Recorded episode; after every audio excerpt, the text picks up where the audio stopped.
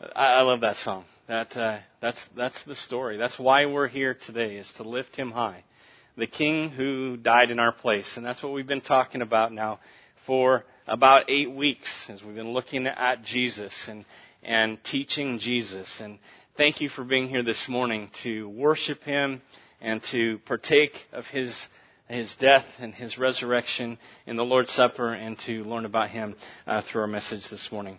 Let's, let's uh, pray his blessing upon our time together.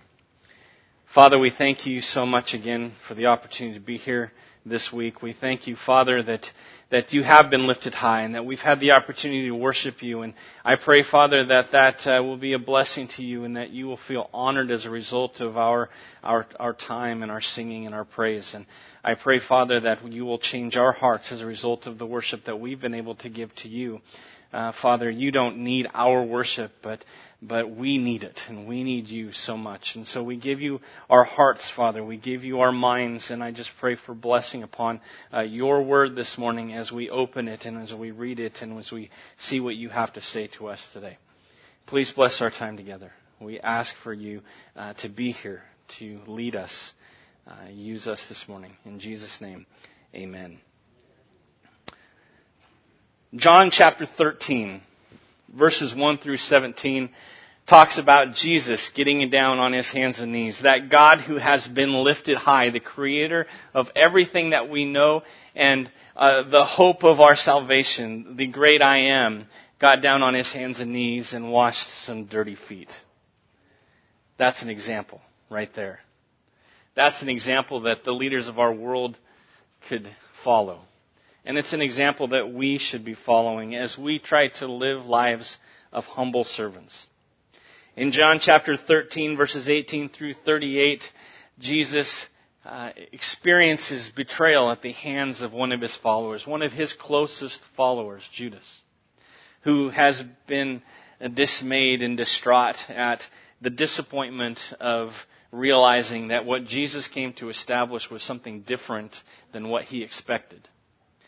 And then he experiences that betrayal of, of one of his very closest friends in the life of Peter, who would ultimately deny him as Jesus was suffering in his worst moment. And we betray him too when we sin against him, unfortunately. But we're thankful that, as that song uh, stated, that that betrayal that we we make towards Jesus isn't where the story ends, right? That's not where Jesus leaves us in our betrayal. He gives us his assurances and comfort, and he promises that his death will take care of those betrayals. And in John 14, 1 through 14, we talked about that a few weeks ago. As Jesus said, don't worry. Take heart. Be at peace. I've got this covered. In John 14, 15 through 31, uh, it tells us that as we love God, that we have a responsibility to obey Him but that as we obey Him, He gives us a promise that He will give us His Spirit to allow us to love Him more, which allows us to obey Him more, which gives Him more, gives us more of Him. And today we're going to talk about that a little bit more in just a bit. But John 15, 1 through 11 tells a story of how we should abide in Jesus, how we should remain in Him. We should, like a, like a branch on a vine, we remain in Jesus through our dis- the spiritual disciplines of prayer, of Bible study, of serving one another, of loving others, of giving of our time and our money and our efforts towards Jesus. And as we practice spiritual disciplines, it says that we will bear fruit just like a branch on a vine. We will love. We will have patience and peace and gentleness that we exhibit towards others. In John 15, 12 through 17, it talks about a different kind of love that we should have towards the world. The same love that Jesus gave to us when He died on that cross when we were still sinners. Right? He died for us while we were still sinners. Christ died for us. And He expects that sacrificial love, that agape love in Greek. That love that's given without the thought of anything else in return is the same type of love that we should be showing towards each other. And last week in John 15, 18 through 25, we talked about how the world hates Jesus. And sometimes that's a result of, of Jesus being an authority figure in this life. And people don't want to be held accountable to Him and they don't want to answer to Him. And sometimes that's through us and our, how we let other people's down. But it is no surprise because the world hated Him for what He represents and it's going to hate us too. But through His Spirit, we can overcome that world. And we can overcome that hate. Today we're going to read John chapter 16 verses 1 through 15. John 16, 1 through 15, and this is what it says. All of this I have told you so that you will not fall away. They will put you out of the synagogue. In fact, the time is coming when anyone who kills you will think they are offering a service to God. They will do such things because they have not known the Father or me.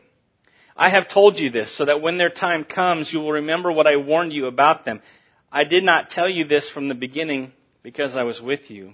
But now I'm, I am going to him who sent me. None of you ask me, where are you going? Rather, you are filled with grief because I have said these things. But very truly, I tell you, it is for your good that I am going away.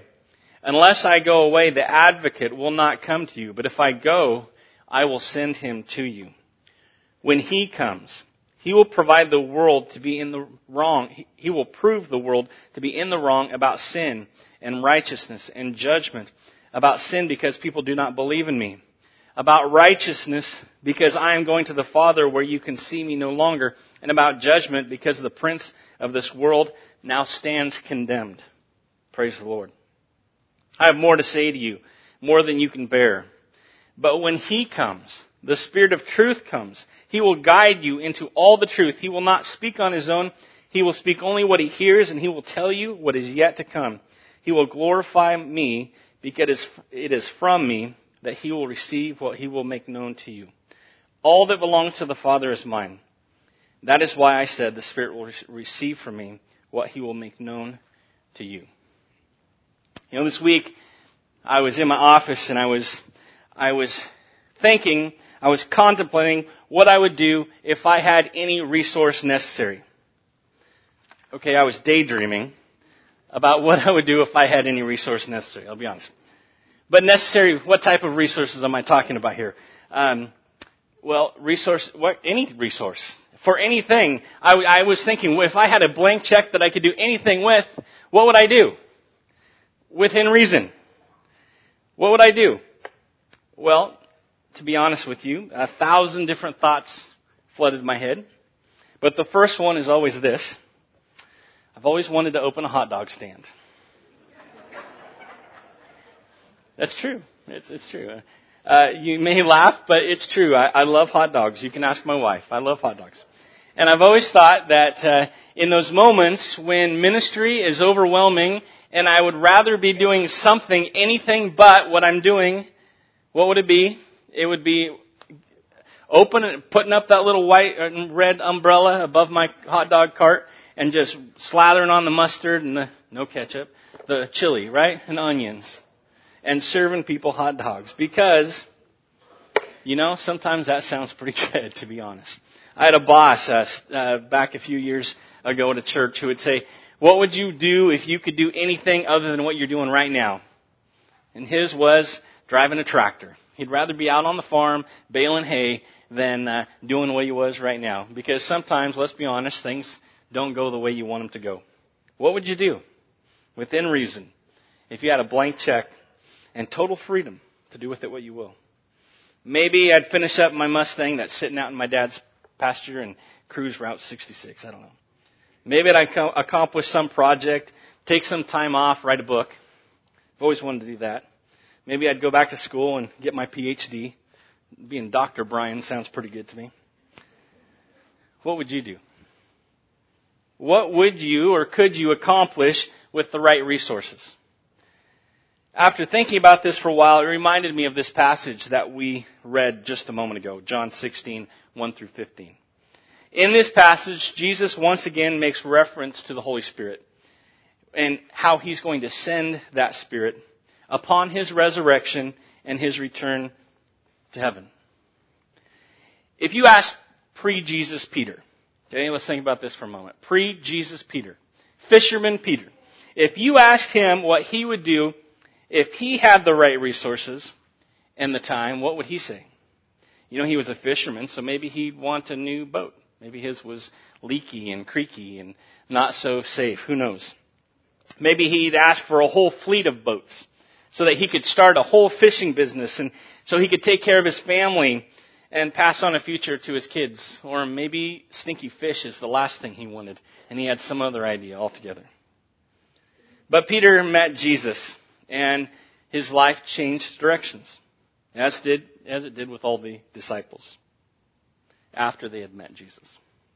And now Peter's life is about to change even more when he receives this Spirit, the Spirit of truth, which will guide his life from that point forward. Now, what would a post-Spirit Peter do with the right resources? How would he answer that question? Well, we kind of know what a post-Peter, post-Spirit Peter would do because we see it in Scripture. What he did was he sold out to the Holy Spirit. He was given that Spirit. He sold out to it. He went all in with the Spirit. What he wanted was more of that Spirit. If you asked him, what resource would you like, Peter? He would say, give me more Spirit. He depended on it. He needed it to live. He needed it to sustain him. He needed it to direct his path. He needed it to answer the questions he was given. To stand up before the kings and queens and, and leaders of the day, the Sanhedrin, to preach before thousands of people. You know, I mentioned this before in my teaching and my preaching, but if you look at Peter, you see a remarkable transformation that took place in his life. Even as a follower of Jesus, Peter was impulsive and bold. He was stubborn too. As we mentioned in our study of John 13, Jesus predicted that Peter would deny him. And he did ultimately betray Jesus. He was embarrassed to be called one of his disciples for fear of his own life on that night that Jesus was arrested at his trial and his crucifixion. Post Spirit Peter was equally bold, equally as impulsive, but now guided with direction, with understanding and the knowledge given to him by the Spirit as we see in Acts chapter 2 at Pentecost when he received that Spirit. You know, there he stands before men with confidence and conviction, just the opposite of the night of Jesus' crucifixion. He tells the people that day that they crucified God themselves and that the Spirit was sent from Jesus himself. In Acts chapter 2 verses 29 through 33, we see a little piece of what Peter said that day. He said, fellow Israelites, I can tell you confidently that the patriarch David died and was buried and his tomb is here to this day. But he was a prophet, excuse me, and knew that God had promised him an oath, on oath, that he would place one of his descendants on his throne. Seeing what was to come, he spoke of the resurrection of the Messiah, that he was not abandoned to the realm of death, nor did his body see decay. God has raised this Jesus to life, and we are all witnesses of it. Exalted to the right hand of God, He has received from the Father the promised Holy Spirit and has poured out what you now see and you now hear. He has poured out that Spirit. And Peter has been a recipient of it. And he just has had it, only a few moments actually, but he's overwhelmed with it.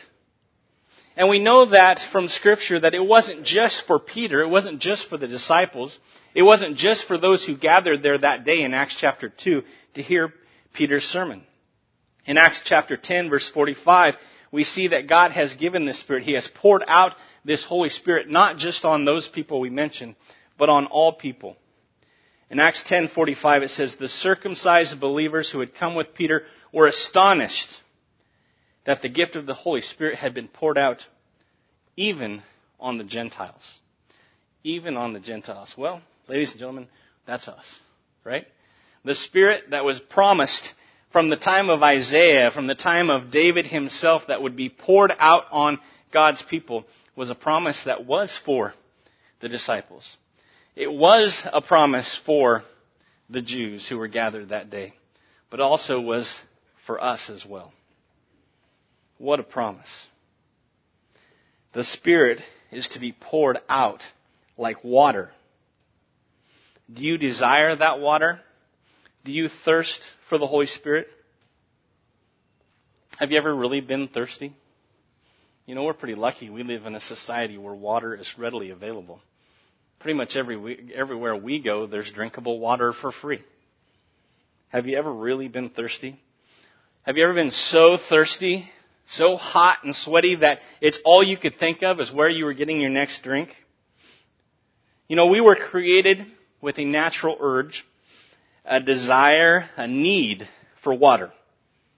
The desire for water that God placed within us keeps our body hydrated. It keeps us functioning, right? Uh, as, as God intended it. Without the desire for thirst, uh, we wouldn't drink anything, we wouldn't stay hydrated, and our body would begin to break down. I just read a news article, excuse me, this past uh, week or two about a young boy who's lost his desire to eat or drink.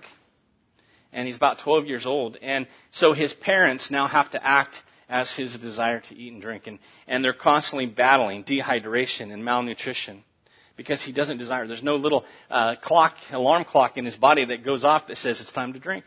He doesn't have that desire. And so, even though they're trying to force him to drink all the time and force him to eat as often as they can, he's losing weight constantly. And as a 12 year old boy, that's not a good place to be.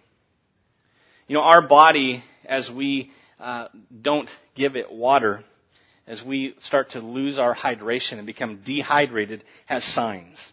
My wife is an EMT, has gone over these with me quite a few times, knowing that I'm a football coach and and I work with kids out in the middle of the summer uh, who are physically exerting themselves. So I have to be aware of this too. Uh, but there are signs. The first is that extreme thirst. That, that that's all we can think about. Uh, sometimes it's dry mouth. Our mouth gets uh, really dry and cottony. Uh, sometimes it's sunken eyes or shriveled and dry skin. It can turn into low blood pressure, rapid heartbeat, rapid breathing, fever, and in most serious cases, delirium or unconsciousness. Did you know that? Okay, so if you're unconscious, maybe it's because you need some water. All right, or maybe not. Well, like our desire for water, uh, for food, for rest, we were created with a desire, an urge, a need for God, for His Spirit. It is that desire for the Spirit that keeps us spiritually healthy or spiritually hydrated. And it keeps our spiritual body functioning. Without that desire, we wouldn't stay connected to God, we wouldn't stay spiritually healthy, and our life would begin to break down. And just like there are physical signs of dehydration, there are signs as well for spiritual hydration or dehydration. In, in the book of Psalms, verse 42, we have a passage that kind of highlights what happens in our life as we become spiritually dehydrated. Psalm 42. As the deer pants for streams of water, so my soul pants for you, my God. My soul thirsts for God, for the living God. Where can I go and meet with him? Well, if I would turn the right direction, it would help. My tears have been my food day and night, while people say to me all day long, Where is your God? These things I remember as I pour out my soul, how I used to go to the house of God under the protection of the Mighty One with shout, shouts of joy and praise among the festive throng. Why, my soul, are you downcast? Why so disturbed within me? Put your hope in God, for I will yet praise him, my Savior and my God. Verse 5 here, we see the first sign. When our soul is disturbed. When our soul is disturbed, it's a sign of spiritual thirst. Verse 6, My soul is downcast within me. Therefore I'll remember you from the land of the Jordan, the heights of Hermon, from the Mount Mizar. When our soul is downcast, when our soul is distraught, it's a sign of spiritual thirst. Verse 7 Deep calls to deep in the roar of your waterfalls. All your waves and breakers have swept over me.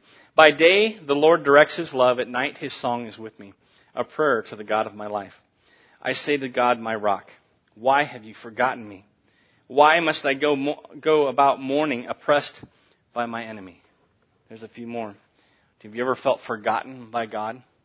Have you ever felt removed from Him, distant, Have you ever wallowed in sadness and oppression?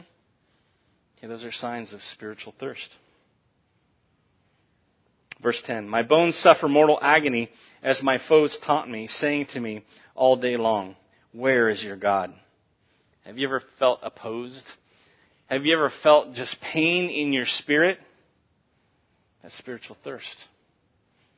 Why, my soul, are you downcast? Why so disturbed within me? Put your hope in God, for I will yet praise him, my Savior and my God. How spiritually dehydrated are you right now? How much do you thirst for the Spirit, which has been promised to be poured out on you? In John chapter 7, verses 37 through 39, it says this On the last and the greatest day of the festival, Jesus stood and he said in a loud voice, Let anyone who is thirsty come to me and drink. You think he's talking about a glass of water? Maybe a cup of wine? No, what is he talking about? He's talking about all of you who are spiritually dehydrated. Come to me and I will give you satisfaction. It says in 38, whoever believes in me, as scripture has said, rivers of living water will flow from within them. Get that? He's not just saying, I'm going to give you a little cup of water to satisfy you. What is he saying? Rivers of life will proceed from within you.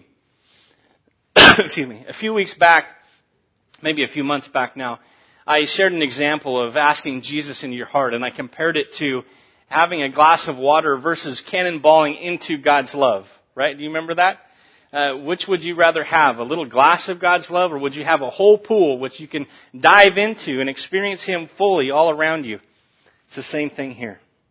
Jesus is promising a whole pool of water.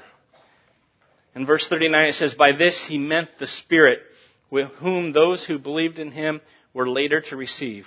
Up to that time, the Spirit had not been given, since Jesus had not yet been glorified. So how do we set, how do we get, excuse me, how do we get those streams of living water, that spirit, how do we get it poured out onto us so much that it flows from us like a river? Well, I have a few things here as we end today. How do we develop a thirst for that spirit? I was reading, excuse me, a, a recipe this week, and it was a recipe for Irish rabbit stew. Irish rabbit stew. And I know that sounds delicious, right? Mm. Maybe I'll substitute the rabbit with some chicken or something like that, but it sounded good, right? Well, the first step of the recipe was catch the rabbit. I thought, that's a pretty thorough recipe right there. It doesn't assume anything. Well, let's not assume anything today. If you want to develop a thirst for the Spirit, the first step is you need to catch the Spirit. In Acts chapter 2 verse 38, as Peter is wrapping up that sermon that he boldly gave to the people that day, to the Jewish people in Jerusalem, and he tells them that you crucified Jesus himself. And it says they were pierced to their heart and they said, Peter, what must we do to be saved? How do we catch the Spirit? How do we catch the rabbit? Well, here we go. Acts 2.38. Peter replied, Repent and be baptized, every one of you, in the name of Jesus Christ for the forgiveness of your sins, and what? You will receive the Holy Spirit. If you want to catch the Spirit, there it is. Repent, be baptized for the forgiveness of those sins, and you will receive the Holy Spirit. Step two. Cook the Spirit. Oh wait, no, I'm sorry. Step two. Taste the Spirit. Taste the Spirit. I'll take it back to the recipe illustration.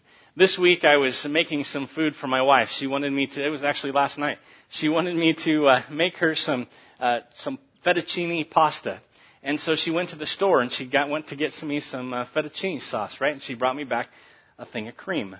Okay, well that's not quite fettuccine sauce. So I had to make her some. And as I tasted it, uh, I would modify it just a little bit, add a few ingredients. But as I, as I would add those things, guess what? It started tasting a little better and a little better and a little better. And by the time it got to that point where it was done, I wanted some of this, right? It was delicious. and I, I tasted it, and as I tasted it, it increased my desire for it. Taste the Spirit. In Psalms 34 verse 8, it says, Taste and see that the Lord is good. Oh, the joys of those who take refuge in Him. If you want to have a thirst for the Spirit, you have to taste the Spirit. You have to try the Spirit. You have to use that Spirit. Here's the next one. Live by the Spirit. Live by the Spirit. You can say you want the Spirit all you, all day long. You can say it all you want. But if all you do is come to church and have your time here, and then you just live your life how you want the rest of the week, apart from Him, that's not how it works. That's not going to get you that gift of the Spirit. That's not going to be how, how God blesses you. There's going to be no rivers of the Spirit flowing from you. You have to live by it daily. In Ephesians chapter 5, verse 18 through 20. Do not get drunk on wine, which leads to debauchery. Instead, be filled with the Spirit, speaking to one another with psalms, with hymns, and songs from the Spirit. Sing and make music from your heart to the Lord, always giving thanks to God the Father for everything in the name of our Lord Jesus Christ. Colossians 3:15 through 17 illustrates this as well. It says, "Let the peace of Christ rule in your hearts, since as members of one body you were called to a peace, and be thankful. Let the message of Christ, the message of Christ is the Spirit Himself. Let the message of Christ dwell among you richly as you teach and you admonish one another with all wisdom through psalms and hymns and songs from the Spirit, singing to God with grateful hearts. And whatever you do, whatever you do, whatever you do, you catch that? Whatever you do, not what you do on Sunday. Okay, not what you do on Saturday night. Well, not what you do when you're at home. It's everything you do. Whatever you do. In everything you do. Whether in word or deed, do all in the name of the Lord Jesus, giving thanks to God the Father through Him. If we want rivers of the Spirit flowing from us, this isn't something that we can just do when we're in trouble and we call upon the Spirit for help, when we ask God to be with us in those difficult times, it's not just the difficult times. It has to be all of the times. The Spirit isn't just our lawyer that comes along and helps bail us out in times of trouble. God's Word is clear that if you want to develop a thirst for the Spirit, you have to be consumed by that Spirit in all aspects, every moment of our life. Catch that Spirit, taste the Spirit, and live by it. So, what do we do with all this? Let's take it home. Memorize John 15, verse 12. What does it say? Here we go. Let's read it together. My command is this love each other as I have loved you. John 15:12. Let's do it again. Uh, go back to it. Don't get away too fast. Let's do it again. My command is this. Love each other as I have loved you. John 15:12. And what is the this? Love each other as my command I mean sorry, what is the I have loved you? Love each other as I have loved you. What does it mean? Well, we learned that last month, didn't we? And I mentioned it. I referred to it just a little bit ago. That God demonstrates his own love for us in this while we were still sinners, Christ died for us. That's the type of love that God wants us to give each other. Let's practice that verse. Let's memorize that verse. Let's make it who we are. Here's the next one. Think and pray through ways you can develop a thirst for the Spirit. Okay, I've mentioned some of those things. Put it to the test. If you want to know why you don't have the Spirit and you have never accepted Jesus as your Savior and been baptized into Him, that could be the first place you need to start. Think and pray through those things this week. Here's the last one. Read John 16, 16 through 33 by Sunday, 1123. I'm giving you a homework assignment. All right, next week, this is the passage that we're going to read through. Okay, I want you to read through it before we get here. Okay, read through it. You know, I guarantee you that what I have to say to you will make more sense if you've read through it ahead of time. Okay, so read through that. I have one more verse I want to leave you with this morning. It comes from Psalm 107, verses 4 through 9. Some wandered in desert wastelands, finding no way to a city where they could settle. They were hungry, they were thirsty, and their lives ebbed away. Then they cried out to the Lord in their trouble, and He delivered them from their distress. He led them by a straight way to a city where they could settle. Let them give thanks to the Lord for His unfailing love and His wonderful deeds for mankind. For He satisfies the thirsty, and He fills the hungry with good things. We serve a God that satisfies our thirst. And He doesn't give us a little cup. He promises us rivers of living water. Let's pray. Father, I want rivers. I want rivers of your spirit to flow over me and to flow over everybody in this room. Father, we want to live lives that are so pleasing to you and honor you so much that people look at us and they just can't help but be directed right to you. I pray, Father, that as we go from here, this week. That our lives will be marked by us catching your spirit, tasting your spirit, and living it. And that when people look at us as a body, as a church here at Southside, I pray, Father, again, that what they see is a group of people who love you and who live every single moment of their day for you. So bless that effort as we try to do that. May your Spirit guide us in that and may it draw us closer and closer to you. In Jesus' name I pray. Amen.